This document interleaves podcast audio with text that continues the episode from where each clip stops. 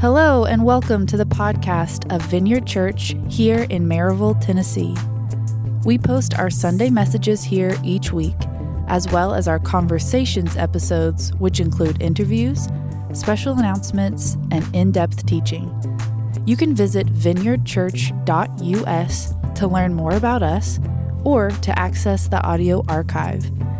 You can also subscribe to this podcast on Spotify, Apple, or Google Podcasts. And now, here's the episode. All right. Well, good morning. Good to see you. It's December now, so I can say this. Merry Christmas. Happy New Year. All right. I'll take it. Next week, you got to do better on the Merry Christmas. The Happy New Year's optional. All right. Uh, it's so good to see you guys. Good to be with you. Uh, my name's Aaron, pastor here. If we haven't met, I'd love for you to come up and say hello. That'd be really nice. Hope you guys are enjoying this absolutely beautiful weekend. I haven't seen the sun in days. It's getting, I'm starting to feel it. Okay. Um, anyway, hopefully this will make you, this will make you feel better. I think this will make you feel better because it is December, it is Advent, which means we get to talk about must-have gifts. Uh, I'm, we love doing this every year. Uh, the reason why this might make you feel better actually is because it is better to give than it is to receive. It really is, all right? It is better to give than it is to receive. That's, and just in case you have this filed away in the wrong category, that's not just some, like, cheesy Christmas slogan. That's from the Bible, right? I'm not quoting Tiny Tim, guys. I'm quoting Jesus. It is better to give than it is to receive. Along those lines, uh, we have must-have gifts. Uh, we do this every year. The premise for this is very simple.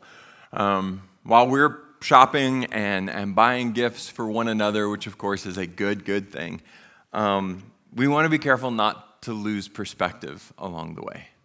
And we want to be careful not to forget, while we're enjoying having more than enough, uh, that there are lots and lots of people who don't have enough, who don't have even the most basic essentials. Um, in our context, when people talk about mu- must-have gifts, what they're usually talking about is like the latest in tech or fashion. Uh, that's this year's must-have gifts. Um, but real must-have gifts, as we remind ourselves of every year, are things like food and clothing and shelter and education and healthcare and and access to the gospel, right? Those are real must-have gifts. So each year as a church family, we work together collectively to give some of those gifts, all right? So that's what we're doing again this year. And uh, we've got three big goals that we're going to try to knock out uh, together. I just want to let you know, if you go to vineyard church dot U S, that's our website, vineyard church dot U S. There is an E in Vineyard, vineyard church dot U S. If you go there, uh, you'll be greeted with a banner that right away uh, will make it very clear. Um, and all the details on these things you can find there. But uh, three goals that we're trying to accomplish. Uh, first, uh, we need to get a van to the kids at the Freedom House in uh, Haiti. Um, we'll talk about this more. In fact, in just a moment, we're going to see a video uh, to tell you a little bit more information about this goal. But there's twenty-six kids at the Freedom House. Transportation is always tricky with that many people, um, but it's especially tricky in Haiti now because Haiti is falling apart, guys. I mean, we can't really overstate it. It is now run by gangs, and kidnappings are an enormous problem there. This is why we haven't been able to send short-term trips to Haiti, because it's really falling out of control. Um, and as a result, transporting these kids in the back of a pickup truck, which has been the M O for the last few years, is no longer uh, a safe way to do that, not even close. So um, that's a must-have gift, and we want to respond and provide that for those kids to keep them safe. A second must-have gift that we're uh, pursuing together um, is for a home Uh, and a church in the Dominican Republic. We'll hear more about that next week, um, but the D R, we've been doing more ministry there as our ministry in Haiti has expanded over the border and into the Dominican Republic, and there's a pastor there who has an incredible ministry to both Haitians and Dominicans, which is cool. Haitians and Dominicans don't typically spend time together, um, but there's a church there that's been growing, um, and they've just been meeting in his home because they don't have a place to meet. We want to uh, provide a building uh, for them and renovate the pastor's home. We're actually going to send a short-term team uh, to work on that project this year. Uh, the goal for that, I know there's not a slide for it, but the goal for that is ten thousand dollars. Uh, it's incredible that you can do that much uh, for ten thousand dollars. And then we have another goal of ten thousand dollars this year uh, for the box. And the box is our need meeting, need meeting system. So um, if there are immediate and urgent needs in the life of our church or in our community, Uh, we want to be able to respond to those needs. Uh, the Bible talks about responding specifically to urgent needs, and the box gives us ability to do that. We are in our context where, again, most of us have way more than enough. Um, and yet there are plenty of people here in Blount County, in our schools. We're partnering um, even more closely this year with our schools, guidance counselors, resource centers there who know the specific needs of, kid, of kids. They know the kids who don't have their basic needs met. So we're going to meet them. That's the plan. Um, so those are the three goals that we're working toward. Again, vineyard church dot U S has all this information right there on the homepage. Uh, let's watch a video now to tell you a little bit more about the van we're trying to make happen. Hey there, my name is Amanda Armstrong, and I'm the founder of the Beautifully Made Fair Trade Market that's held at Vienna Coffee House every December, as well as the co-founder of the Freedom House Children's Home in Haiti.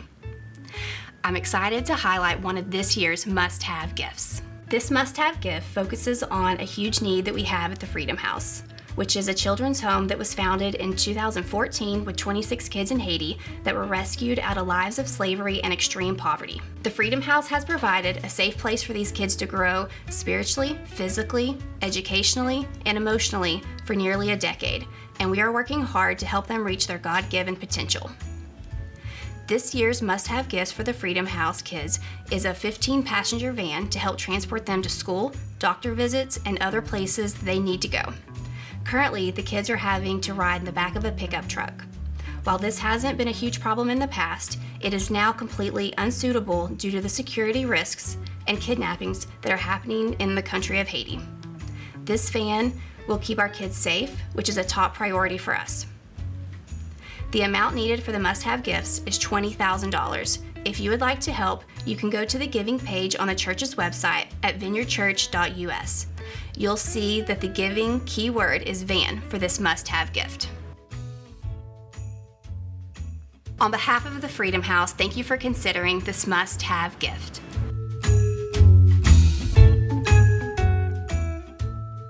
All right, you guys agree that's a must-have?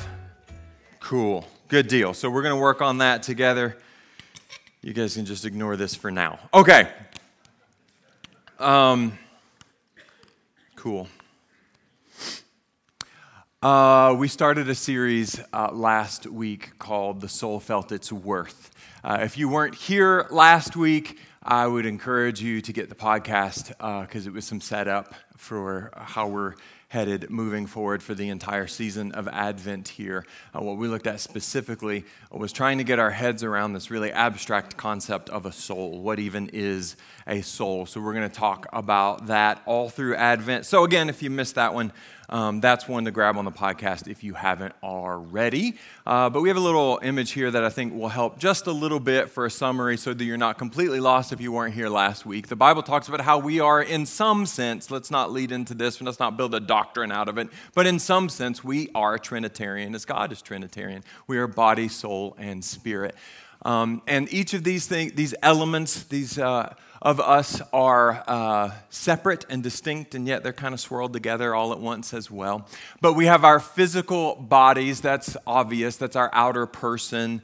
Uh, that's the part that we, you know, the five senses, all of that. We have our spirit. That's our inner person. That's our non-physical self. In the Bible, this is also often referred to as the heart. So this is, again, our inner our inner self.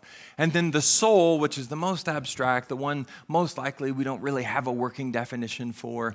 And what we talked about last week is that the soul lies deeper. It's below the other two. It, it's deeper, and yet it impacts every aspect of our lives. It's like a foundation that our body and spirit rest upon. This is what we're more aware of, but underneath, our soul is really dictating to a huge degree uh, what's going on. Let me read you a quote, this one from Dallas Willard, just the one Dallas Willard quote today. This one will be familiar if you were here last week. This is the best summary I can find. Our soul is like a stream of water which gives strength, direction, and harmony to every other area of our life. When that stream is as it should be, we are constantly refreshed and exuberant in all we do, because our soul itself is then profusely rooted in the vastness of God and His kingdom. So, anyway, if I ask you, how's your soul? And I am asking you that, by the way. All through this season, I'm asking that question. I'm asking you more than whether or not your soul has been saved, as important as that is.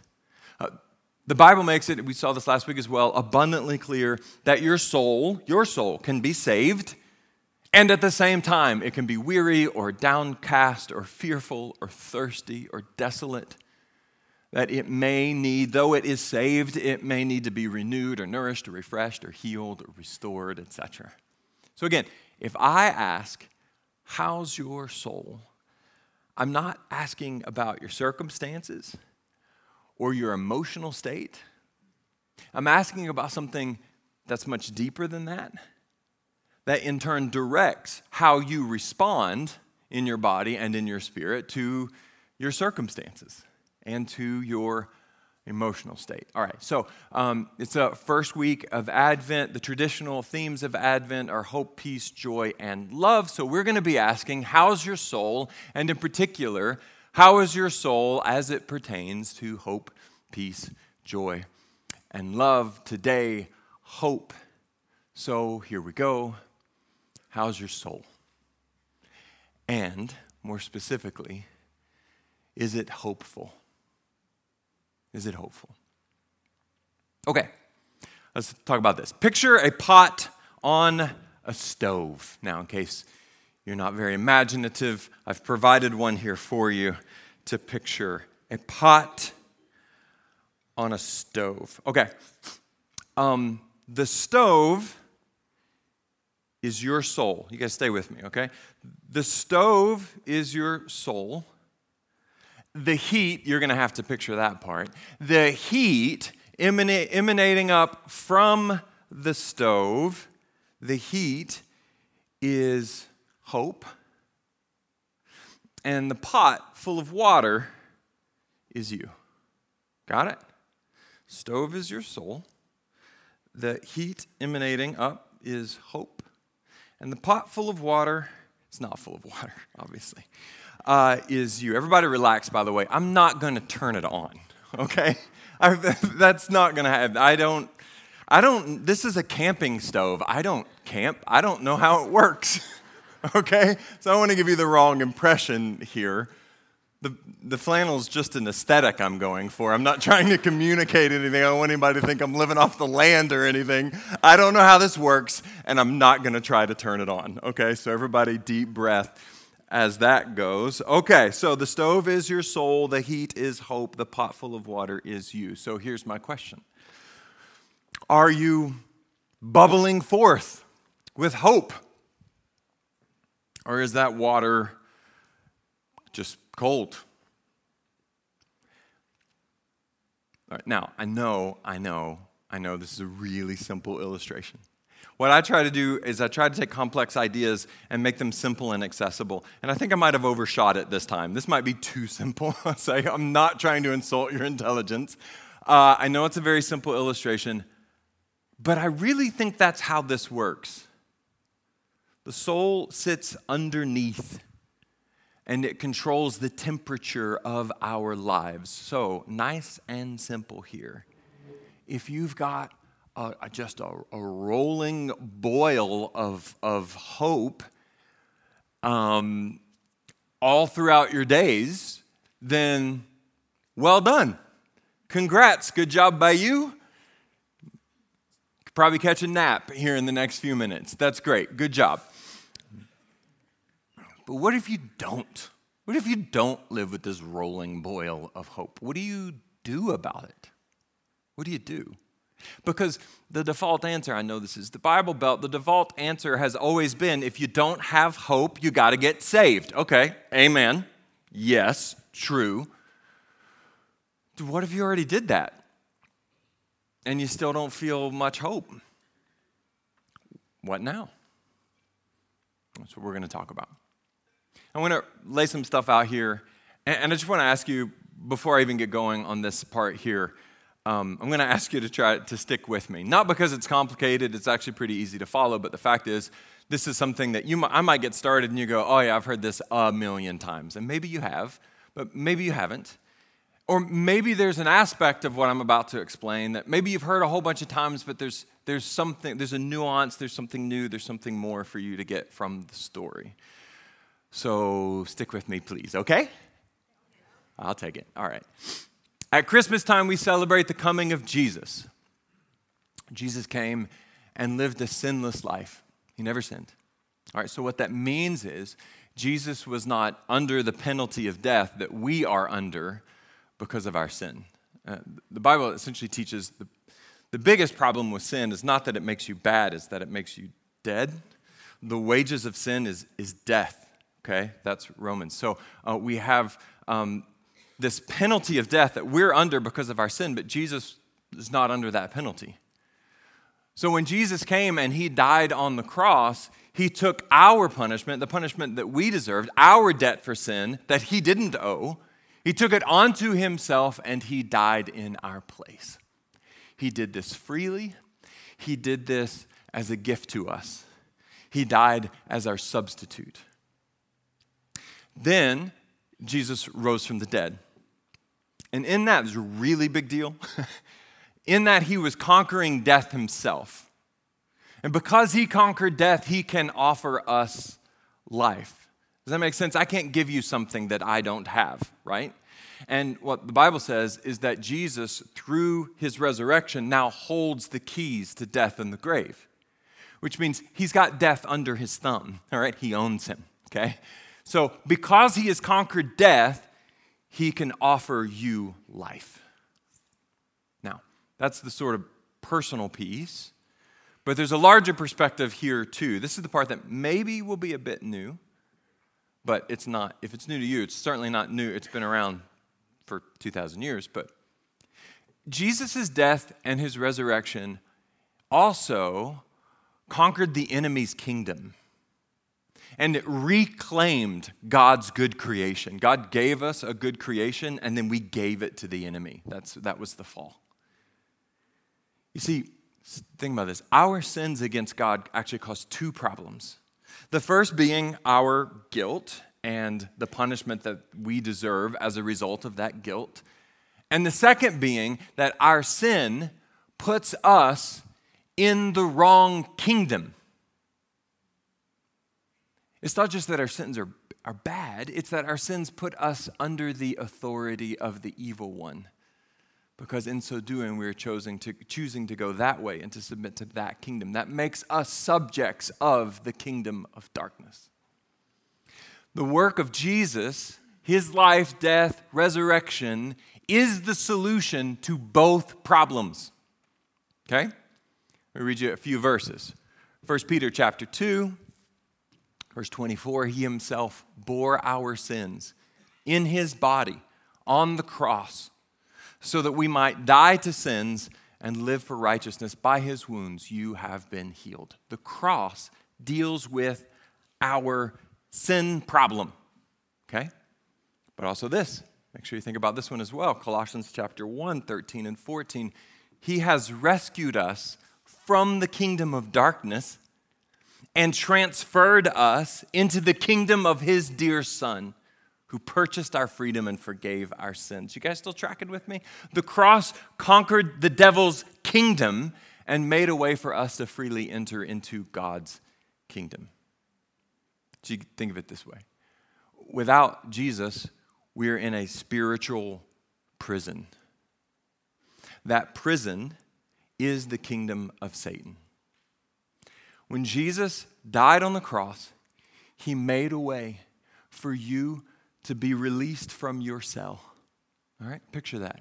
Comes to you and rescues you because he paid the price for your sins. Because he paid that price, you're now free to leave. That's the solution to the individual sin problem.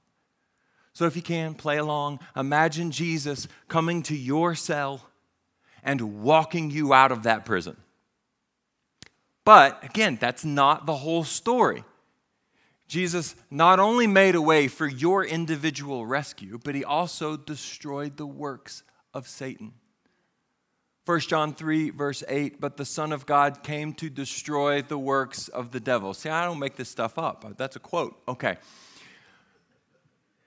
So what does this mean? It means, stay with me here, play along. It means that you can rightly picture Jesus, the King of glory, coming to your cell, walking you out of that prison. But hold on to that image just a little bit longer and picture him walking you out of that prison, getting just a little bit of distance. And as you leave the place together, he hits the detonator and it destroys the whole prison. That's what Jesus does, like a boss. Okay, did you picture this? Picture it. Picture him looking very cool, not even looking back, just too cool. You know what I'm saying? Just walking forward. The detonator works on the first time because he's the King of glory, and he's got his eyes set like flint for the New Jerusalem, and there you are looking very, very grateful. That's what Jesus did.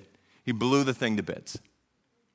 Now, quickly, two verses that explain why Christmas is such an essential part of that and how it paved the way for Jesus solving both of those problems caused by our sin, Hebrews two, fourteen and fifteen, because God's children, that's us, are human beings made of flesh and blood. The Son also became flesh and blood. That's the incarnation. That's Christmas. For only as a human being could he die, and only by dying could he break the power of the devil, who had the power of death. That's the prison blowing to bits. Only in this way could he set free all who have lived their lives as slaves to the fear of dying.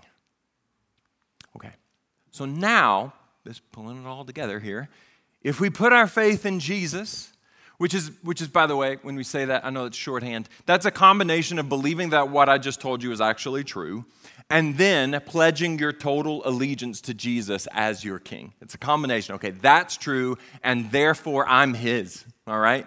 That means we now live in obedience to him because we choose to remain his subjects, okay? We want to be in his kingdom. Okay, so if we do that, we're saved. And that salvation then, Scripture is so clear about this, is secure. It is protected. It is guaranteed to us. And that is what the Bible calls our living hope.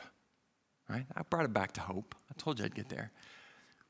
First Peter chapter one, verses three to five, blessed be the God and Father of our Lord Jesus Christ, because of his great mercy, he has given us new birth. That's what we're talking about, this rescue of Jesus, sometimes called being born again. We're made new in him. New birth into a living hope. Well, how do we get that? Through the resurrection of Jesus Christ from the dead, because he conquered our enemy. And into an inheritance. Our inheritance is our the fullness of our salvation. Okay, and that inheritance, it says, is imperishable, doesn't die. It's undefiled, it's pure and right and good, unfading, it doesn't lose its efficacy, kept in heaven for you, that's a very safe place. You are being guarded by God's power. You couldn't ask for anything better than that, by the way. Being guarded by God's power through faith for a salvation that is ready to be revealed in the last time, and that's what he calls our living hope. So, here it is. Jesus offers us a solution to our personal guilt, and he offers us rescue from the kingdom of darkness. When we believe in him and we pledge our allegiance to him, we enter into his kingdom. And then the text that we just read, it's very insistent about this. It says that victory through Jesus is protected, it's secure. It says again, it is imperishable, undefiled, unfading, kept in heaven for you. You're being guarded by God's power.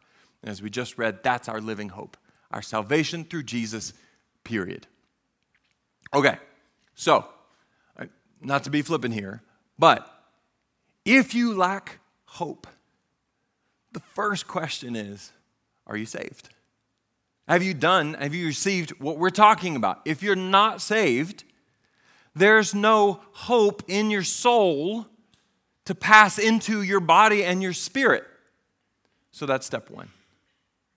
Again, Scripture is so clear. Just repent, which means to turn away. Repent and be saved. Surrender your life to Jesus. Put your faith in him if you haven't. That's step one. But if you've done that, say you have, and you're still like, I don't, I still feel hopeless sometimes, and I still, I don't feel hopeful. That's not my baseline. All right, so what's your move now? Because again, as we saw last week, the overall health of our souls is not a binary. It's not saved or unsaved one way or another. Our souls can be saved, but also in agony or weak or downcast. If that's the case, all of that hope for your soul isn't bubbling up from your soul. It's like, it's like there's plenty of fuel for that stove, but it's not on. And so it doesn't bring hope bubbling up into your lives. And the fact is, a whole lot of Christians live this way. Lots. And it's sad. It's like the stove is there. And they're saved. They're saved. So what that means is there's plenty of fuel to run that stove forever. Plenty of fuel to run it on high forever. But the fact is, and there's no doubt you've been here, sometimes, on some level, the soul forgets. And it gets downcast. And it loses sight of what we've just been talking about. I hope you stayed with me. It loses sight of our living hope. And as a result, the flame goes out. And there's, it's sad because there's plenty of fuel. But it's just, it's just a pilot light. It's just what the Bible calls a, a smoldering wick and a cold pot.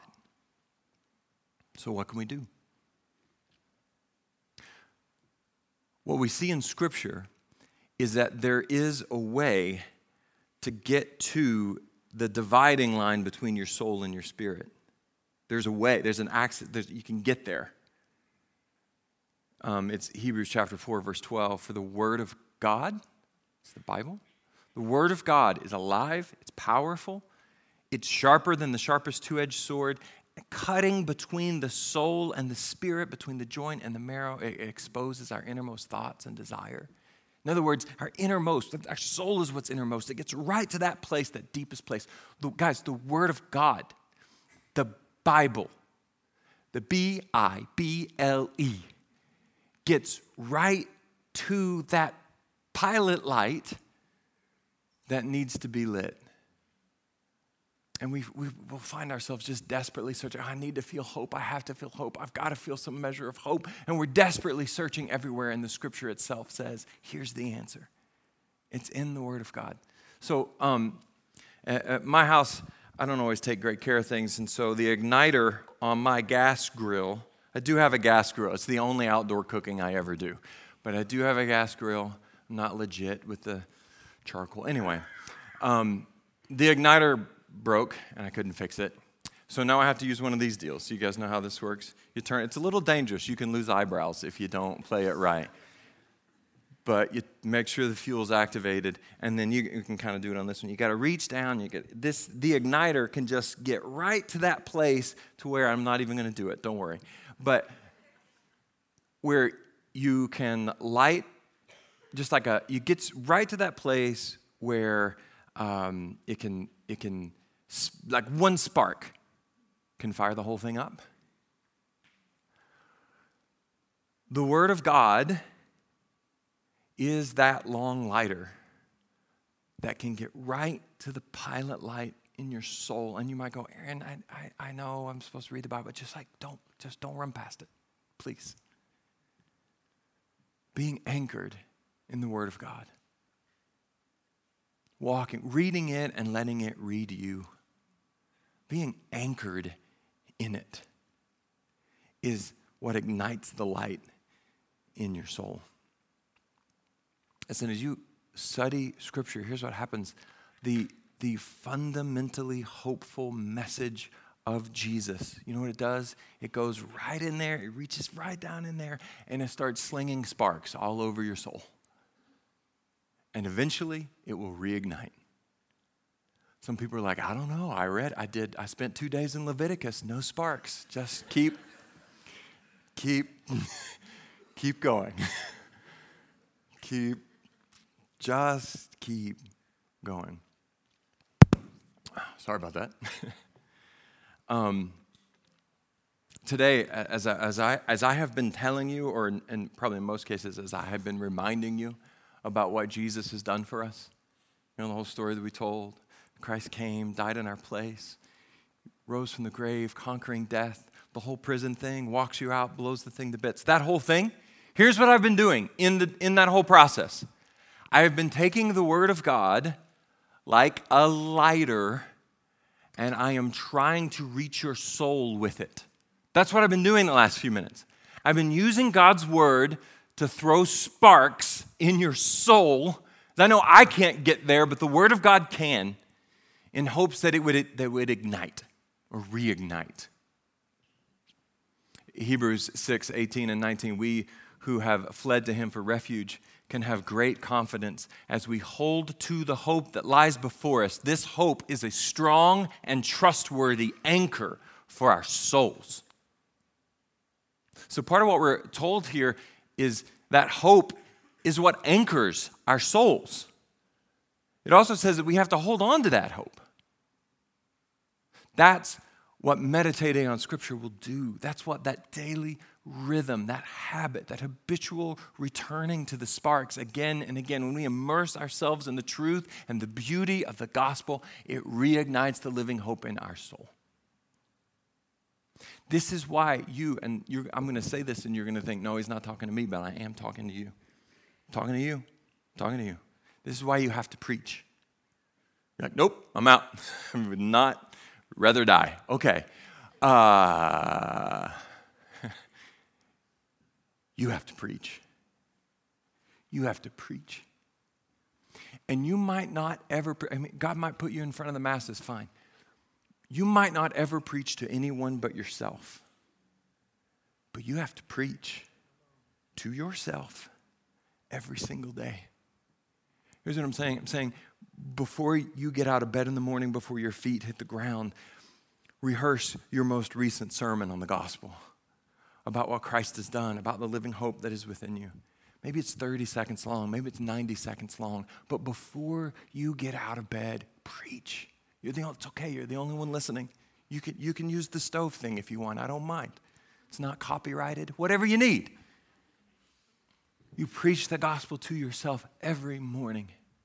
And then the next thing you do is you grab your Bible and you open it up and you let the sparks fly.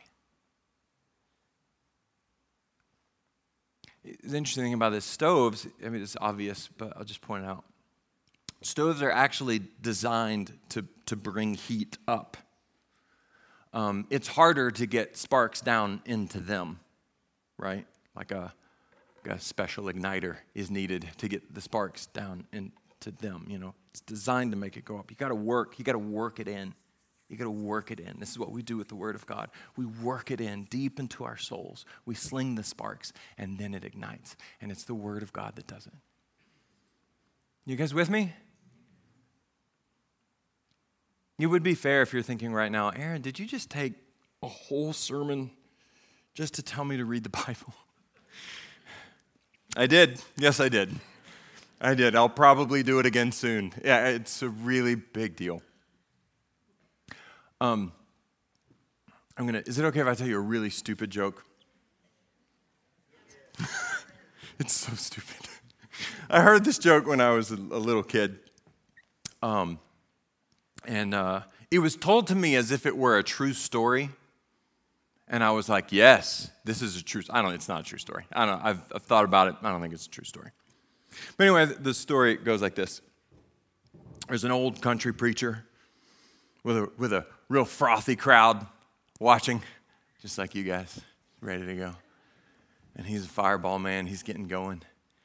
He's got his Bible in hand. And and what he does is he's, as he's getting fired up, he does he takes his Bible and he slams it on the pulpit. And he says, "There's hope in my soul, and it burns like fire." And then you go, "Yeah, yeah, yeah, yeah." And then he takes his Bible in hand and he slams it on the pulpit. And he says, "There's hope in my soul, and it burns like fire." And you go, "Ugh." And, you know, you repeat it, and, you know, it gets more and more frothy as he goes. And then at some point, he gets just too excited and is a little tongue-tied as a result. And so he takes his Bible and he slams it on the pulpit, and he says, "There's soap in my hole, and it burns like fire." It's, it's so stupid. I'm really sorry. I'm not trying to be crude. I'm really not. I didn't say which hole. Just, you pick the hole that offends you the least. That's the one that I meant, okay? It's so dumb. Okay, why did I tell you such a stupid joke? Number one, you told me I could. So if you're offended, that's on you. And number two, here's the thing. I've done this long enough to know. Probably two weeks from now, that's the only thing from this sermon you're going to remember. That's why. And so I'm hoping that maybe if you see a Bible or a precariously placed stove, I really thought it was going to fall in the process. But you see a Bible or you remember that dumb story, that you go, okay, yeah, there, there is, there is hope in my soul. There is hope in your soul. If you're a follower of Christ, you have hope in your soul, and it does burn like fire. It does. But I added the slamming the Bible on the pulpit part. It's a made-up story, though. I'm almost certain. But just in case, I added that part because I wanted you to remember that part. Slam it. But the Bible is the igniter that hits the pilot light, that lights you up so that that pot can be bubbling throughout the day. And there's a lot of folks who have done that, tried that, didn't sustain it, and then the hope didn't sustain with it either, and they've moved on to another strategy. Don't. Don't. Choose, as Jeremiah said, choose the ancient path. It's right there for you. Okay, let me invite you to stand for prayer. Uh, Psalm forty-two, verse five. "Why, my soul, are you downcast?" he says, because that can happen. "Why so disturbed within me?" Paul's asking. Talking to his soul.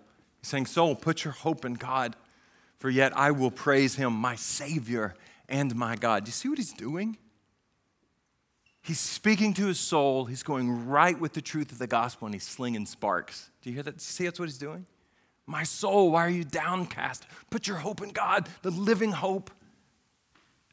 He's your Savior. He's everything. He's slinging sparks in his soul. Okay.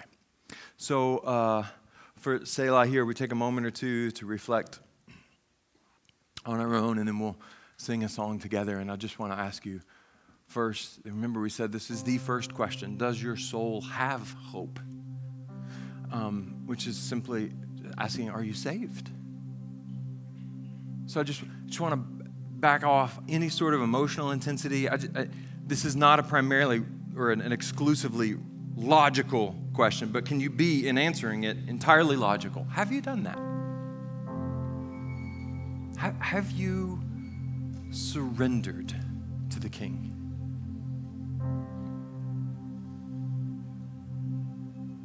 Have you repented, which means to turn away? Have you moved away from one way of living and chosen to go the way of Jesus as a subject of his kingdom? If yes, then there's hope in your soul. If not, then there isn't.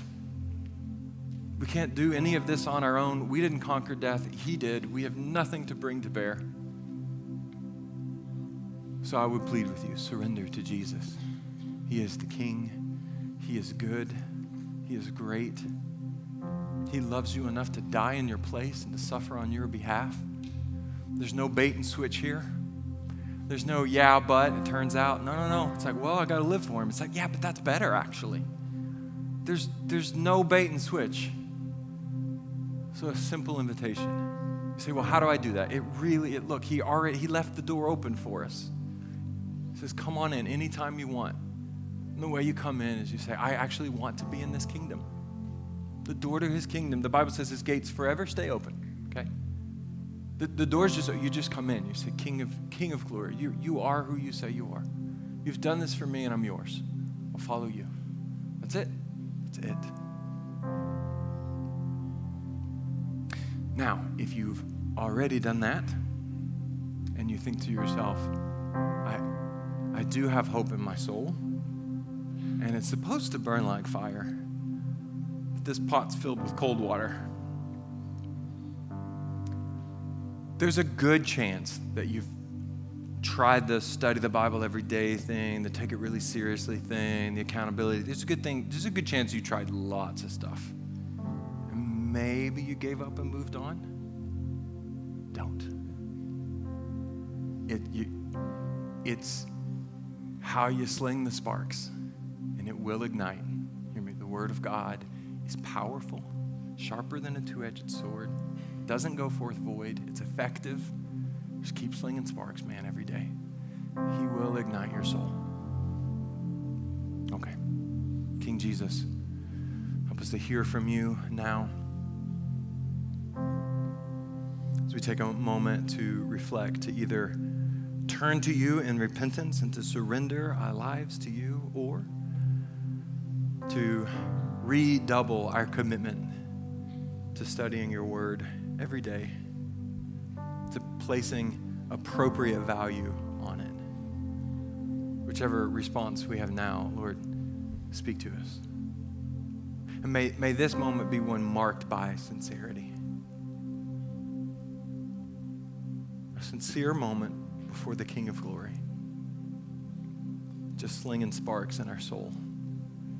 You love us. You died for us. You're the King of Glory. You've done it all to rescue us, to set us free. We receive it. We receive it.